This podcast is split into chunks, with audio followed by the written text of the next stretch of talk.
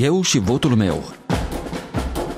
Electorala 2020 Bine v-am găsit! Astăzi este zi de joi, 8 octombrie. Sunt Valentina Ursu și vă invit să ascultați zilnic de luni până vineri emisiunea electorală la Radio Europa Liberă. Ne vom întâlni pe calea undelor până pe 15 noiembrie. Începem cu buletinul de știri, redactat și prezentat de la Praga de Ileana Giurchescu. Bună dimineața la microfon, Ileana Giurchescu și mă bucur din nou să ne auzim cu bine și în această dimineață. Miercuri, în Republica Moldova au fost confirmate peste 1000 de noi cazuri de infectare cu COVID-19, un număr record pentru o zi. Astfel, bilanțul infectărilor ajunge la peste 58.700 de cazuri. În ultimele 24 de ore au fost înregistrate și 17 decese provocate de COVID-19. Numărul celor care au murit din cauza acestui virus a ajuns acum la 1406. În România vecină au fost anunțate miercuri aproape 3.000 de noi cazuri de infectări cu COVID-19 și acolo un număr record. Peste 10% din testele prelucrate în ultimele 24 de ore avuseseră rezultat pozitiv. A fost, a fost atins un nou record al deceselor într-o singură zi, 82 de persoane. De la începutul pandemiei în România au murit peste 5200 de persoane infectate cu noul coronavirus. În Statele Unite au con- a continuat campania electorală cu dezbaterea televizată între candidații la funcția de vicepreședinte, eh, senatoarea democrată Kamala Harris și actualul vicepreședinte republicanul Mike Pence. Spre deosebire de prima dezbatere prezidențială, această dezbatere s-a desfășurat în liniște cu cei doi candidați răspunzând mai mult sau mai puțin direct întrebărilor puse. Cum era de așteptat de la aflarea veștii că președintele Donald Trump și peste 20 de angajați ai Casei Albe sunt infectați cu noul coronavirus, tema centrală a dezbaterii a fost răspunsul administrației actuale la pandemia de COVID-19. Pe 15 octombrie este programată următoarea dezbatere prezidențială între Donald Trump și contracandidatul său democrat Joe Biden. Organizarea este însă incertă, totul depinde de starea sănătății lui Donald Trump, testat pozitiv, după cum se știe, pentru COVID-19 cu o săptămână în urmă. Știri la orice oră găsiți și pe pagina noastră de internet. Alegerile din 1 noiembrie sunt cel de-al patrulea exercițiu electoral de la declararea independenței Republicii Moldova, prin care cetățenii aleg prin vot direct președintele țării. Politica externă este domeniul în care șeful statului se bucură de cele mai vaste împuterniciri. Lipsa dialogului moldo-ucrainean la nivel înalt a influențat mult relațiile bilaterale, crede Leonid Litra, cercetător superior la Centrul Noua Europa din Kiev, care spune spune că scrutinul este urmărit cu interes în țara vecină. Există interes în Ucraina pentru aceste alegeri, având în vedere războiul care durează dintre Rusia și Ucraina din 2014 încoace. Chievul este foarte atent la statele din jurul său și în special acele state a căror lideri sunt aliați sau sunt foarte aproape de liderul la Kremlin. Și președintele Dodon s-a remarcat în special prin această alianță, să spune, sau în relație specială cu Vladimir Putin. Din cauza asta eu cred că în Ucraina nimeni nu ascunde faptul că și-ar dori ca Dodon să plece, probabil, deși nu cred că o să auziți uh, astfel de mesaje public, dar în fond Igor Dodon nu este un, un interlocutor bun pentru Ucraina pentru că a făcut și declarații Crimea foarte de ochiate.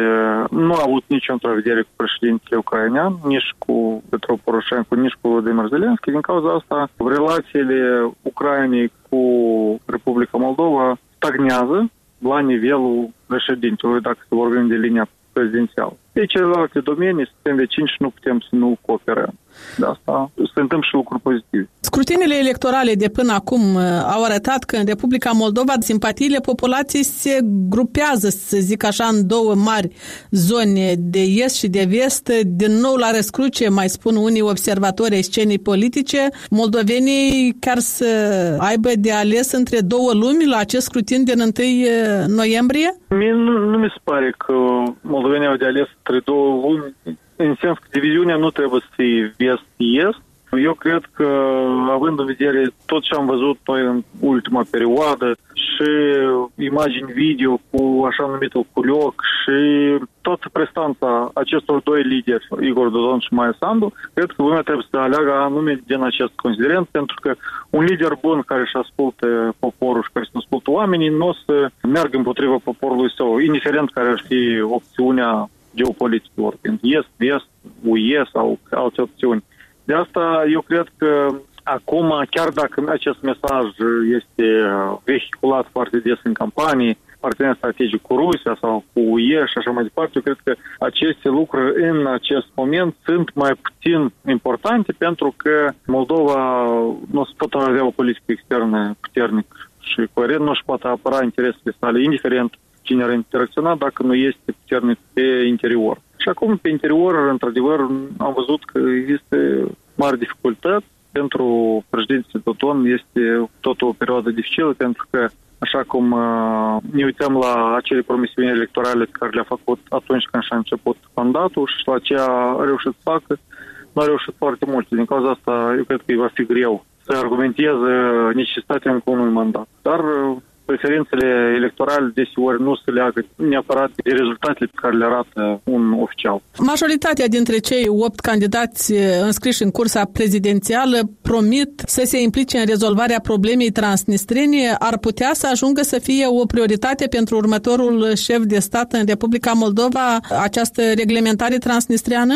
Ea ar putea fi o prioritate, deocamdată nu cred că este, dar dar soluția ar fi diferită de la unul la alt uh, candidat? Da, pentru că, iarăși, uh, acel renumit filmuleț unde o persoană care foarte mult se aseamnă cu Igor Dodon spune că vom face federalizare fără a semna anumite documente publice și așa mai departe. Eu cred că în cazul mai Sandu, mie mi se pare totuși că pozițiile pe care le-a avut pe acest uh, subiect, inclusiv atunci când a fost prim-ministru, au fost uh, destul de transparente, destul de clare din punctul de vedere a intereselor Republicii Moldova. În cazul președintelui Dodon, mie mi se pare că totuși uh, nu e foarte clar cum argumentează dânsul anumite decizii, inclusiv uh, unele întrevederi pe care le-a avut cu liderul de la Tiraspol. De asta eu cred că diferă strategiile și diferă rezultatele care vor să fie obținute. Dar uh, totuși nu cred că poate deveni o prioritate absolută pentru că pentru rezolvarea conflictului transnistrian Republica Moldova poate face foarte puțin din păcate. Există alți actori, Rusia în primul rând, care poate face mult mai mult dacă așa ar dori. Și să nu uităm că există o solicitare foarte mică pe plan intern față de rezolvarea acestui conflict. Dacă nu greșesc, atunci când ne uităm în sondaj, conflictul transnistrian este undeva pe locul 10 ca prioritate primele poziții sunt mereu uh, chestiuni socioeconomice, salarii, șomaj și așa mai departe. Credeți că Moscova ar avea un interes să se implice în aceste alegeri? Da, pentru că, nu știu, mie mi se pare deja foarte clar că președintele Dodon este o persoană foarte loială intereselor Rusiei în Moldova. În cauza asta, pentru ei, uh, cel puțin obținerea celui de-al doilea mandat este important pentru că de când Igor Dodon este președinte, dânsul s-a remarcat în special prin circa 30 ceva de deplasări la Moscova și relații proaste cu Ucraina, ceea ce este în interesul Rusiei, iarăși relații foarte proaste tot cu România, deci cu doi vecini care are Republica Moldova, și relații de la neutru la rele cu Uniunea Europeană și alți parteneri de încredere a Republicii Moldova.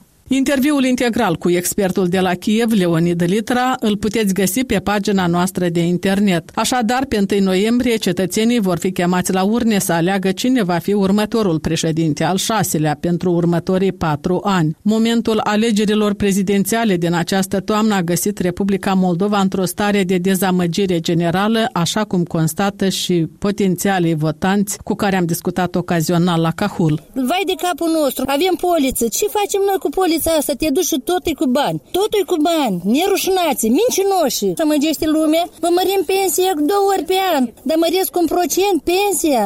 Odată la patru ani ei vin și vă cer votul. Ei să aleg singuri pe dânsi. Pe noi ne fac numai că noi suntem, cuvântul prost e, e foarte murdar, suntem naimi, adică suntem care nu ne pricepem deloc, pentru că ei tot nu ne ascultă pe noi. Ei fac ce vor ei, că lor să le fie convenabil. Dar ce vor decide alegerile din 1 noiembrie? Ce miză au ele? Ce importanță au? Are o mare importanță, dar n-a să fie așa cum vrea poporul, a să fie cum vrea mincinoșii. Tot e mâinile lor, ce vă pare? Că tot ne măgești, aici sunt minciuni, minciuni. Și atunci lumea rămâne dezamăgită Da, și ce rămâne face? dezamăgită. Alege străinătatea, pleacă pe Pleacă în scotare. străinătate, corect, pleacă. Și rămâne țara care numai cu pensioneri care și pește amăgesc și nu avem ce face și murim de foame. Se apropie ziua alegerilor prezidențiale. Ce importanță, ce miză au aceste alegeri? Nici o miză. Pieștele de la cap se strică. Cine guvernează? Cine conduce țara? Puterea în stat care? Parlamentară? Acolo sunt toți hoții, toate stricăciunea acolo. Nu-i corect să gândești că ești cinstit atunci când știi să furi pe altul sau ești înțelept. Înțelept e atunci când folosul tău se răsfrânge asupra altora. Dar dacă folosul tău se răsfrânge doar asupra tău, tu ești un hoț. De unde începe recâștigarea încrederii? De unde începi? Dacă nu o să începi tu să fii cinstit, nimeni nu o să facă cinstit pentru tine. Ia ca lucrăm în grădină și ne câștigăm existența. Uitați-vă, cu câteva kilograme de roșii, câteva kilograme de ardei, câteva vinete și pastă de gogoșar. Dacă încet ușor, așa ne câștigăm existența. Dar ei absolut nu vin să vadă ce durere au oamenii la sat. Și lăsați să se înțeleagă că interesele cetățeanului și ale polițianului se intersectează doar o dată la patru ani? Zero. Îți doar minciuni. Sincer, vă spun, sunt minciuni. Ne fură parlamentarii, ne fură prezidentul, ne fură toți în toate părțile. Dar ei sunt aleși tot de cetățeni. Toți cetățenii au cumpărat alegerile, nu s aleși de cetățeni. Sunt cumpărați. Și încotro Și Republica încă, Moldova. în, în groapă. E s-a dus în groapă de acum. Dar cine o scoate din groapă? Cine a să o scoată din groapă, nu știu. Ei băgat în groapă cu totul de acum. Cine a să o scoată, nu știu. Dumneavoastră tinerii, ce așteptări aveți? Cum vedeți viitorul localității, statului? Mai bune așteptări avem. Să muncim și să schimbăm lucrurile fiecare cu propriul său efort. Dar ce trebuie schimbat? Atitudine, pentru că noi ne-am obișnuit să ne plângem și să spunem că cineva e dator să vie să ne schimbe lucrurile care sunt la noi în ogradă. Atâta timp cât noi nu ne apucăm să îmbunătățim ce și vedem că e rău, nu o să schimbe nimic. Și nici alegerile nu vor rezolva lucrul Și ăsta. totuși aveți anumite așteptări de la aceste alegeri prezidențiale din 1 noiembrie? Eu sper să treacă așa cum trebuie să treacă niște alegeri într-un stat de drept, să fie tot pașnic, să ne încertăm și să acceptăm rezultatele care sunt ca fiind majoritare. Și Dar să, ce să calități lucrăm. trebuie să aibă cel care răvnește atât de mult la această funcție importantă în stat? Trebuie să fie tare. Că să nu fie nevoie cineva să monitorizeze la cât este el de integru. Eu când lucrez, eu o fac așa. Se uită șeful la mine sau nu se uită. Eu știu că domnul mă vede și atitudinea mea față de lucru este doar în fața lui. Dar o să mergeți la alegeri? Noi când mergem la alegeri ne facem așteptări. Și așteptările noastre, dacă nu se îndeplinesc, apare mare dezamăgire. Se te spune că un măr stricat într-o ladă strică toată lada. Dar nu tot cantitate. Fiecare măr decide singur să strice el sau să nu se strice. Tu sper că fiecare să aibă puteri să fie împăcat în suflet și uh, să nu se strici. Să rămânem tari până la urmă și integre. Și pe final, minutul electoral oferit colegului Vasile Botnaru. Oare ce o fi avut în cap femeia pe care am văzut-o la știri sărind la bătaie la duzina de polițiști ce veniseră să-l salte pe soțul ei pentru că urcase beat la volan? Tulburel? Ar fi un răspuns mult prea simplist. Presupun că judecătorul care va avea dificila sarcină să aleagă între rusca și amenda usturătoare ori zile de muncă în folosul societății va avea suficient timp și răbdare să analizeze pe bune întreaga listă de factori determinanți și circumstanțe atenuante. Tare mi-aș dori ca magistrații să rămână imperturbabili atunci când polițistul cu degetul rupt va insista ca făptașa să fie răstignită, iar avocatul va cere clemență, deoarece femeia s-a luptat ca o lupoaică pentru că nu ar fi avut cine să aducă păpușoii de la deal și să pună la cale vinul care deja pișcă de limbă și e gata de scurs din tescovină. Și aici mă întreb retoric care dintre pretendenții la funcția de președinte ar avea curajul să spună ce crede despre dragii compatrioți care se bat cu polițiștii pentru că l-au oprit pe un șofer beat să săvârșească o crimă. Ori despre cei care fură mănuși medicinale din stocuri de ajutoare ca să le vândă la colțul străzii. Ori care diluează laptele pretins de casă, că oricum nu le mai dă nimeni de urmă dacă un biet consumator pățește ceva. Nu, nu-mi fac iluzii. În campanie nimeni nu va ține discursuri care să-i dăuneze. Dar tare mi-aș dori să-mi dau seama cine dintre pretendenți va avea curajul să le spună lucrurilor pe nume după ce se va vedea încoronat. Așa cum la vremea lui a procedat Václav Havel. Dar asta e altă poveste și altă țară. Punem punct aici. Valentina Ursu vă mulțumește pentru atenție. Ne auzim și mâine la ora 13. Eu și votul meu, o emisiune electorală pe care o difuzăm zilnic la prânz. Aici Radio Europa Liberă.